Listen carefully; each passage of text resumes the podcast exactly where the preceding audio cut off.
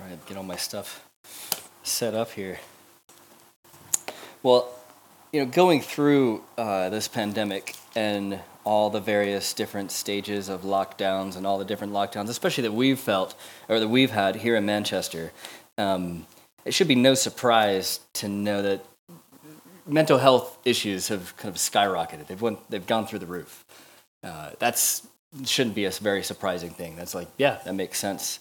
Uh, the um, one of the headlines I read in the Guardian recently was that stress, anxiety, and depression levels soar, um, which will make you stressed, anxious, and depressed when you read that article as well.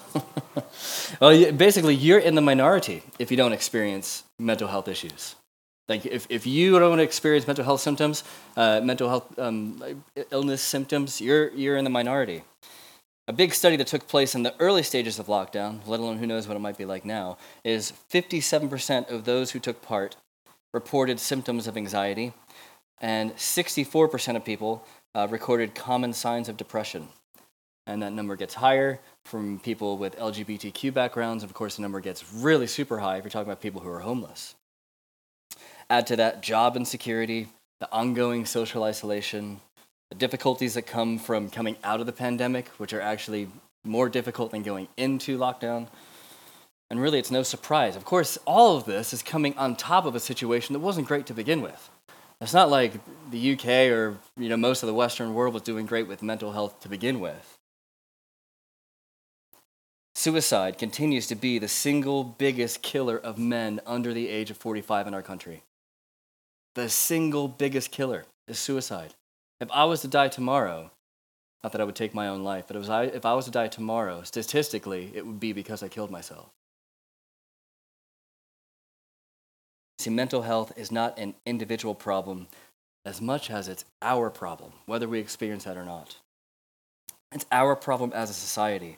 And we need more doctors, we need more nurses, we need more hospitals working on this, we need more organizations coming alongside other people, we need more mental health workers, more community organizations that can help prevent some of these issues. And we also need, in this slice of this pie, we also need more churches calling people out of darkness into the wholeness that only Jesus offers. And even if you aren't afflicted by serious mental illness at the moment, all of us are in danger of being blown over by the difficulties and circumstances of life. So, wherever you are in your own mental state, wherever that might be, all of us, I think if we're honest with ourselves, all of us are spiritually fragile people. And that's the kind of people that Peter's writing to spiritually fragile people. Thank God for that. He's not writing to rock stars, he's not writing to like theological giants. He's writing to normal people who existed 2,000 years ago, and normal people still exist today. And in this little section here of, of 1 Peter, we see that Peter is teaching us how to be whole when our world is torn. When our world is torn up through various kind of things, we learn one aspect of what it means to be whole. And we so easily give ourselves to things that aren't going to return the favor. Uh, careers can be great, but they're not going to give you all that you need. Houses can be great, they're not going to give you all that you need. Families are great, but they're not going to give you all that you need. And in doing so, if we give ourselves completely to these things that are actually kind of good by themselves, but maybe not ultimate, if we give ourselves, uh, our, our whole selves to these things, we miss out on the benefits from giving our whole selves to Jesus first. And this is the crazy thing. If we give our whole selves to Jesus first, what we find is then we can actually interact with our families better than we could before or our careers better than we could before, or navigate buying a house better than we could before. All the things that we go through and will be freaked out about. So, if you're stressed out, if you're anxious, if you're burned out, if you're depressed, maybe some of you might be, I don't know, you think maybe some of you might be that way? Probably all of us, if we're honest. These are words from Jesus to us Come to me, all who are weary, all who are carrying heavy burdens, and I will give you rest. That's what Jesus says to every single human. Come to me. I'm going to take those things, and what I'm going to give you is rest. I'm going to give you peace. I'm going to give you a wholeness. So, for all of us, and for all the different parts of us that need to hear those words today, that need Jesus' rest, these words are for you. These words are for me. These words are for you. Jesus takes our anxiety and he walks us through. And in doing so, he gives us a wholeness that, that didn't exist before. And he not only relieves our anxiety, but lifts us up above it. And the reason Jesus can do this is because, unlike everything else and everyone else out there, Jesus took with him to his death all those little deaths that we experience in our lives, all the burdens, all the worries, all the things that keep us up at night, all the anxieties. He took them upon himself and he killed them, and they stayed dead. They're in the ground. Those things never to rise again. Those things don't get a resurrection. And Jesus, unlike anything and everyone else, didn't stay dead. He is the one who did rise again, and he gives his new life to us. The more that we surrender to that new life, the more that we get the grace that only he gives. Uh, the more we can experience his wholeness, even when life is crazy or tragic or overwhelming. And this by itself isn't a medical cure for ongoing depression, but it is how to be whole even when you are depressed. And the first thing that Peter leans into here is humility. And so we're going to talk a lot about what, what, this, what that word means. We're going to talk about maybe some things what it may not mean, but some things what it, what it does mean. And three main things we're going to look at what it means to be humbled first, what it means to keep that way of life going, and third, what it means to stand fast together. Uh, and so this is the end of the letter, uh, and um, will kind of like be the wrap up of this whole series. And Peter knows this is also his, the end to his letter here. I mean, he doesn't know if he's going to write another letter to this church or not. Um, so he's, he's ending this letter on, on, on, a bit of a high note, or, or at least what he seems to be uh, most emphatic about. And the first thing that we see is in verse 6. Uh, by the way, if you have your Bibles or an app, keep it open. And if you need one, there is one in that back um, table there. Um, so look at verse 6 the very first thing we, we, we read is Humble yourselves, therefore, under God's mighty hand, that he may lift you up in due time. There's a lot of stuff going on in that verse. Um, let's talk first, though, about that first, those first two words. Your translation, as mine just did as I read it, might say, Humble yourselves. But I have a little bit of a problem with that. Because, as amazing as our translations are, and 99.9% of the time, especially in uh, versions like the New International Version, they're great, they're fantastic, and we shouldn't really question them. But I have a little bit of a problem with this because the Greek verb behind this, humble yourselves, is a little bit different than what might come through in the English. Uh, this first, the first thing is this Greek verb is passive. It's not active. It's not saying to uh, actively humble yourself. is saying to be humbled, to receive a humbling, to surrender to some level of humbling. That's a little bit different than what might come through there. Uh, so an active verb would be like throw the ball. A passive verb would be like, get the ball thrown to you. So this is a humble yourself, is really like be humbled. There's an action involved, but um, the subject, which is us, means we're, we're not the primary movers. We're receiving something here. Uh, and that doesn't necessarily come through. The other things that do come through are uh, it's plural, so it's a humble yourselves, like together, not individually. Hum, like be a humble, be humbled together. But then, it, um, and it's also it's an imperative. It's a command. Peter is telling us, he's commanding us to be passively humbled by something, someone else. Really, what this is saying is be humbled, surrender to humility. And this is being done to us by God's mighty hand. Surrender to God's humbling in your life. Allow God's humbling action in your life. So we'll just spend a little bit of time what it looks like to be humbled, and we'll see how this will connect to anxiety. We'll, we'll get there in a moment. Um, but first, what we do find is that therefore. Humble yourselves, therefore, under God's mighty hand. So if you look back of like, what's that therefore, therefore? Um, we look at verse 5. God opposes the proud, but shows favor to the humble. God gives favor to those who are humble, and God opposes to everyone who is not humbled. That's a good main reason to submit to humbling. I don't want God to oppose me. So maybe I'll be humbled by him. Also, I want God's favor in my life too, so maybe I'll be humbled by him. If you aren't humbled, God opposes you. He opposes all those parts of your life that are not submitting to that, to that humbling.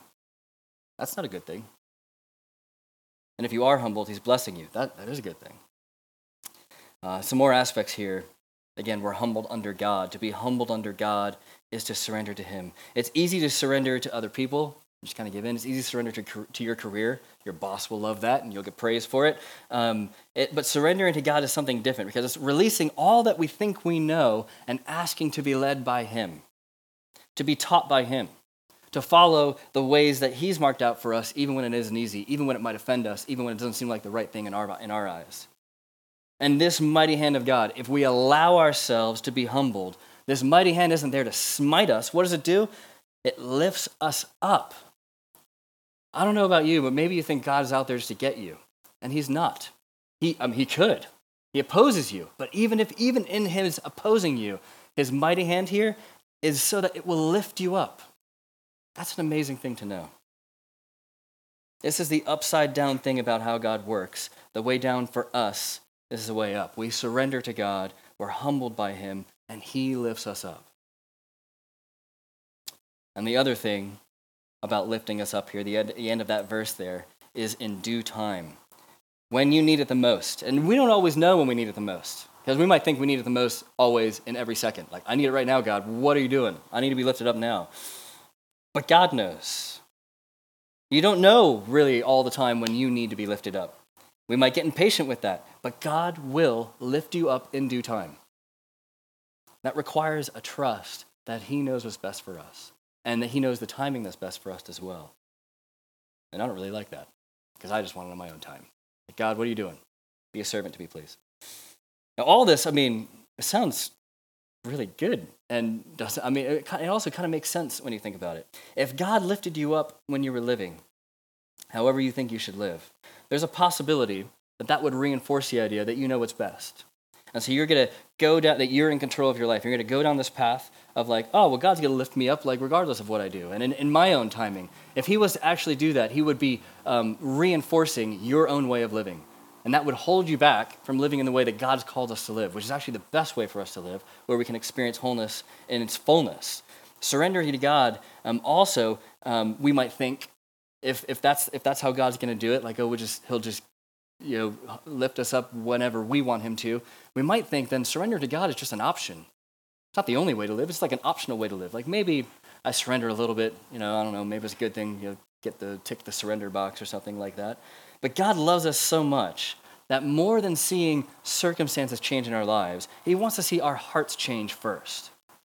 And I get angry at that sometimes because I just want my circumstance to change and I want to keep my heart the way it is. Thanks God very much. What are you doing there? But He wants our hearts to change because He wants our hearts to reflect His heart. And all that He does works towards that end. All that He does works towards that end. So that's why it's good for us to be humbled by Him. We're humbled under God, and He lifts us up in due time. Richard Lovelace wrote uh, an influential book called Dynamics of Spiritual Life, which by itself sounds impressive. Dynamics of Spiritual Life. Ooh, what is that about? Um, there's this quote on page uh, 117 that I think fits really well with what Peter's saying here. It says, Much of our growth in grace is quietly affected by events and conditions God brings into our lives to perfect his work in us. Oftentimes, when we come to a difficult circumstance, a difficult time in our life, or, or an area that requires us to like obey to God or, or, or obey Him or, or disobey Him, uh, we want that circumstance removed. But I think often when we see in the Bible is God gives us those circumstances so that we would be humbled and so that we would follow Him. So sometimes He's not going to lift that circumstance. Sometimes He might. Sometimes He's not going to. But there's a reason for that because God is always working for our good, that our hearts may reflect His. Avoiding the situations that will humble us, or attempting to avoid God's humbling altogether by living how we want, that will leave us as less full people, less whole people, incomplete. And God wants us to be whole. Now, before we kind of go on through the rest of these verses here, um, let's take a moment to talk about what it means to be humbled by God. Because I think we, if we stop there, people are like, yeah, that's good, let's be humble. But like, what does it actually mean? Or, or how do we be humbled by God outside of like, you know, an hour on a Sunday? Well, humility is thinking of someone else before you, putting someone else before you. And applying this to God means putting Him before everything else in our lives. Now, I've seen a fair amount of Christianized ways to avoid this. And we all do this. So let's just maybe talk honestly here. And there's maybe just three main things I think all of us can, can do to be humbled by God. The first thing, to be humbled by God, requires uh, us to be with us, requires you to be with his people. You can't be humbled by God if you aren't with his people. And at the very least, this means being part of Sunday worship gatherings. If this time isn't a priority in our lives, if you follow Jesus, if this isn't a priority in your life, it will be very difficult for us to be humbled by God. And this is why God's plan is for his people to gather together to celebrate together. We didn't come up with this as a church, like God did. That's why we're doing it. And part of being humbled by God means organizing your life differently around him. And that can be kind of annoying and difficult at times. That means being present with his people. Now, I love that we have the live stream option. I'm really glad that, um, especially if you're watching now, that you're uh, joining us uh, from afar. But the downside of, of having that long term is that it, it might be easy for us to think that that's a one to one substitution for what we get to do in person.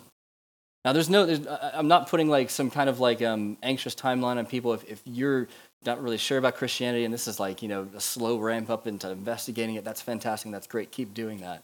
But there's something different going on here than what goes on on the screen out there. It's just different. It's a good stopgap, especially when we couldn't meet in person. It was great to be able to be on screens. Um, I say great, but I think we were all over it quite quickly. but it really, all of that pales in comparison to being present. So being present with people is a massive part of how to be humbled by God. To be humbled by God requires us to be in the Word and to be in prayer. I mean, how can you be humbled by someone whose mouth you keep shut? If this is how your Bible looks all the time, you're never going to hear God's words. Every time we do this, God opens his mouth and we hear his words. And those are the words that we're humbled by. We also have many things to say to him, and that's really good.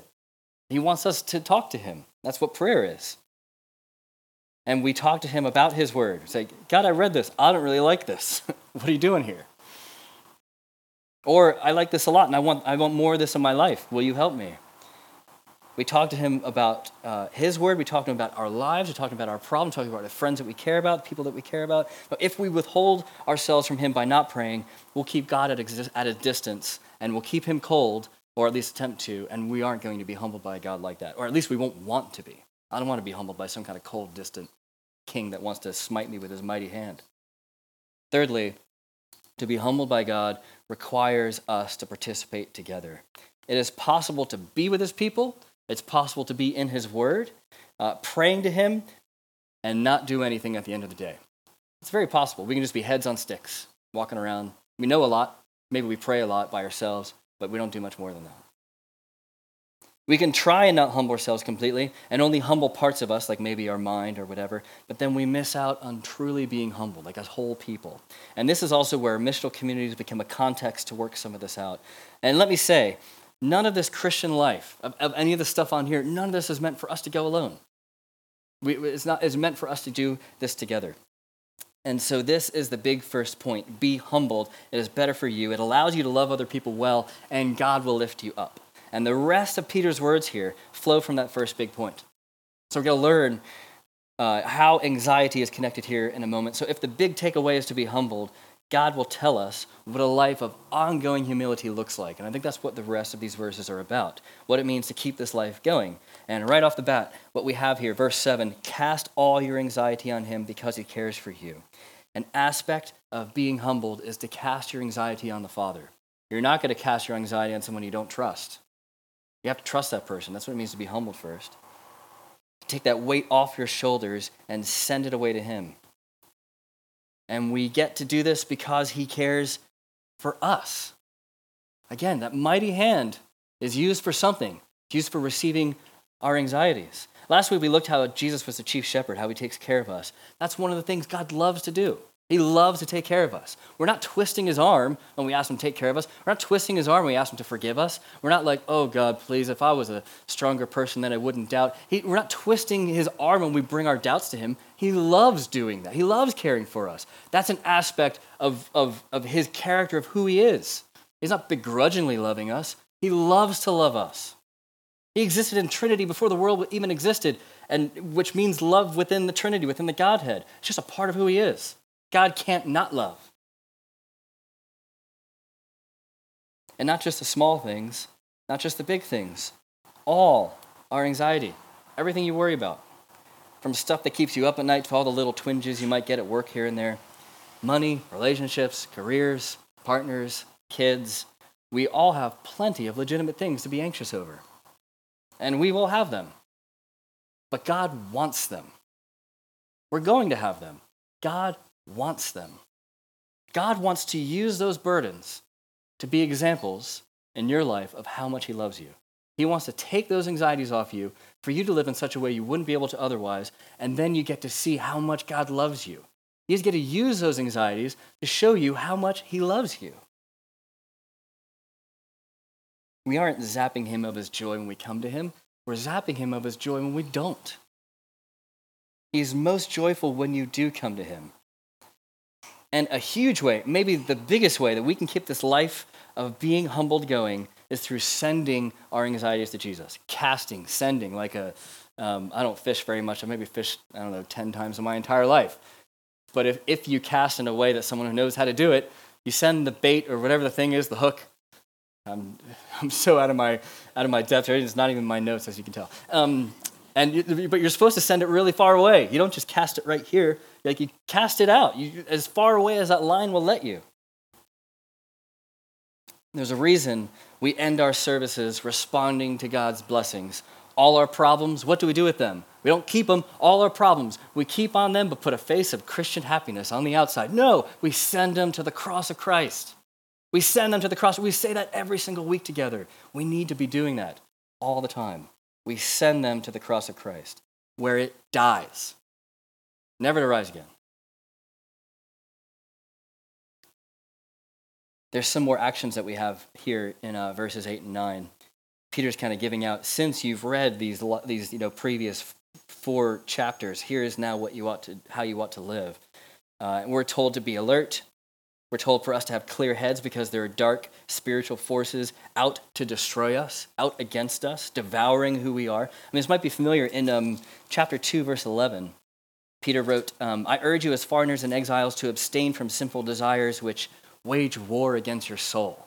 So, in one way, there's stuff inside of us, our own sinful desires get a wage war against us. But what Peter's talking about here is, is the devil, like the, uh, um, the epitome of everything dark and spiritual and anti human is out there to devour us, to get us. So, because the devil is real, because we believe that he's real as Christians, we're alert. If a lion is, if a lion is prowling around in this room, we'd all be alert. We'd be really alert. It reminds me of a quote I first heard in The Usual Suspects. I don't, it, it's, it's kind of a quote that's been cobbled from a few other sources, but um, this is how it goes in The Usual Suspects. The greatest trick the devil ever pulled was convincing the world he doesn't exist. If, there, if we don't believe there's a lion here, we're just to be lazing around, hanging out, sitting like normal people. If the devil doesn't exist, we don't have to be alert. If you aren't alert with a prowling lion around, you become very easy prey. I've seen at least a few nature documentaries where I know what happens. And the way to resist this evil being is to stand firm in the faith. We stand against the devil, against all darkness by standing firm in the faith. That means we must be rooted in it.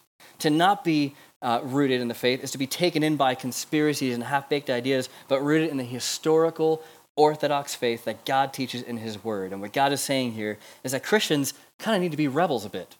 We need to rebel against the kind of natural ways of the world sometimes. Part of that rebellion uh, against, is against everything that is going to rob us of our wholeness. To join in that kind of resistance, we need each other. There's no resistance that's existed just with one person. That's just like a, a weird outlier. But a resistance is a group of people. Resistance is a plural reality. If you've ever seen a horror film, you know when that one person goes up the stairs, they're not coming down right? The evil, freaky thing that crawled out of the TV or everything happened is gonna like it's gonna kill them. They're gone. And that's the illustration of the lone Christian. If we do this by ourselves, we go up the stairs by ourselves, we're gonna be devoured. It may not be immediately, but eventually we're not gonna be living out in the way that God wants us to. We are not alone. We're not made for that, so let's not act like it. And now, as we go about our lives in this way, God is at work. If you look at verses uh, 10 and 11, this is kind of like God's perspective in this ongoing life. In verses 10 and 11, the God of all grace, who called you to his eternal glory in Christ, after you suffer for a little while, will himself restore you and make you strong. He's going to make you firm.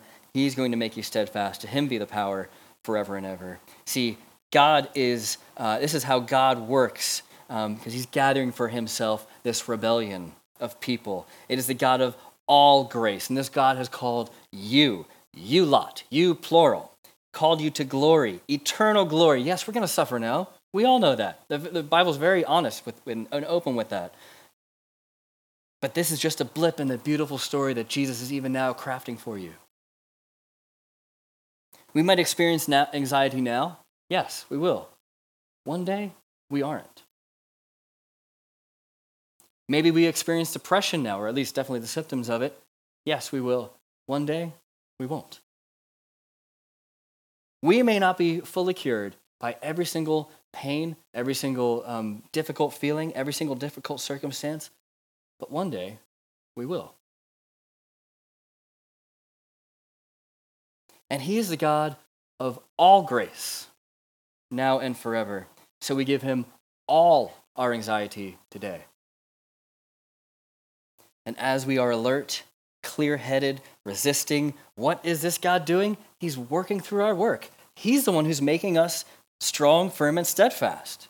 We have our job to kind of work in the way that God wants us to, to walk this path, but He's the one who's bringing that to us.